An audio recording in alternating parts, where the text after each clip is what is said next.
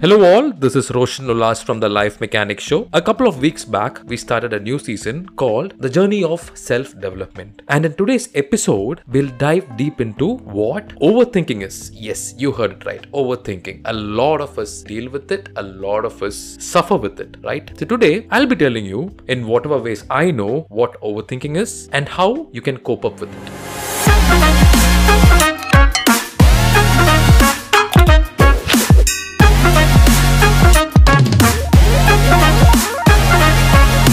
Alright, the reason why I wanted to do a podcast or an episode about overthinking is because a lot of my friends go through it, right? And I mostly talk on topics which are very relevant in my life. Talking about overthinking, is it really that bad? Like, what do you guys think? If you ask me, I wouldn't completely agree that overthinking is bad, right? But for those who have no idea what overthinking is, let me tell you, okay? Let me give it, let me sum it up to you. Overthinking is a common habit that a lot of us deal with, right? It's like having a supercomputer inside your mind or inside your brains. And what does it do? And what do we do? We keep analyzing everything, like every single situation. And we keep thinking about it again and again, right? All the possible outcomes, all the possibilities. And what happens at one point, we get tired of it, right? It's like being caught in a loop of worry where we keep questioning our decisions and dwelling on things that happened in the past, present, or what might happen in the future. So, this is what overthinking looks like, and this is for people who have no idea what overthinking is. And if you're not a person who overthinks, I salute you because you have a very peaceful life. But the funny thing is, overthinking doesn't actually help us make better decisions or solve problems. Instead, it makes us feel stuck and unable to take action or even, you know, enjoy the present moment. It's either we keep thinking about the past or we are very much anxious about the future, right? So, why do we overthink? Maybe, you know, what I think is we overthink because we want to be in control. Like we are afraid of making mistakes or we are always seeking for validation. Like we want others to approve of us. But it's also important to realize that overthinking doesn't really help us. It just keeps holding us back. So how do we break free from this trap of overthinking? I'll give you four steps, right? And these four steps might not be, you know, relevant in your life, but as I said, this has helped me. Maybe you can try it as well, right? So the first step towards, uh, you know, you cannot completely stop overthinking, but what you can always do is take some steps, implement them, and try to control it, right? So the first step is to notice the patterns. And how do you do it?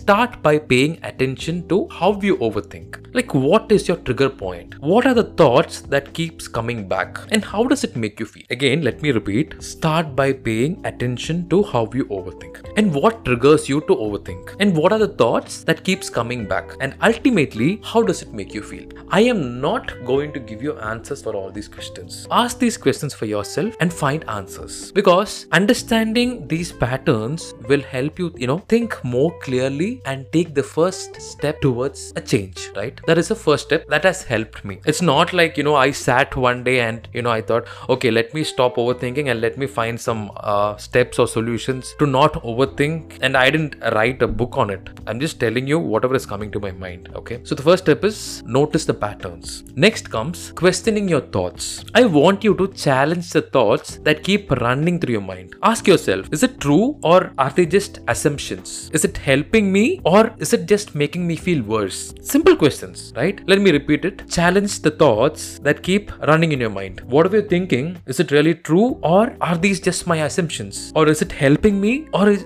does this, you know, is it just making me feel worse? By questioning your thoughts, you can get a more balanced and realistic perspective. So that's what you're supposed to do next time the minute you start overthinking. Question your thoughts. And the third step is just be present. You see, overthinking often takes us away from the here and now. Like you're not living the moment. The minute you start overthinking, you're either in the past or in the future. You're never living the present life. And how can you bring it back? Mindfulness. Mindfulness brings us back to reality. Engage in activities that help you stay in the present moment. Like the minute you start overthinking, take deep breaths or just randomly go outside and go for a walk or just simply listen to some music a music you know mindfulness music or meditative music or rock hard metal jazz whatever whatever you like. Put your focus on that right? These kind of simple practices actually helps you calm your mind. And that obviously reduces the constant chatter that is going in your mind right? Try just just give it a try. Go for a walk listen to some nice music eat whatever food you like. Some kind of activity start doing it the minute you think, oh shit, here we go again. I'm overthinking, right? Try it out. And the last step, but which is extremely important, that is set boundaries. Give yourself some space from your thoughts, okay? Not for your thoughts, from your thoughts. Pay attention to the way you think. That's not overthinking. I'm asking only asking you to pay attention.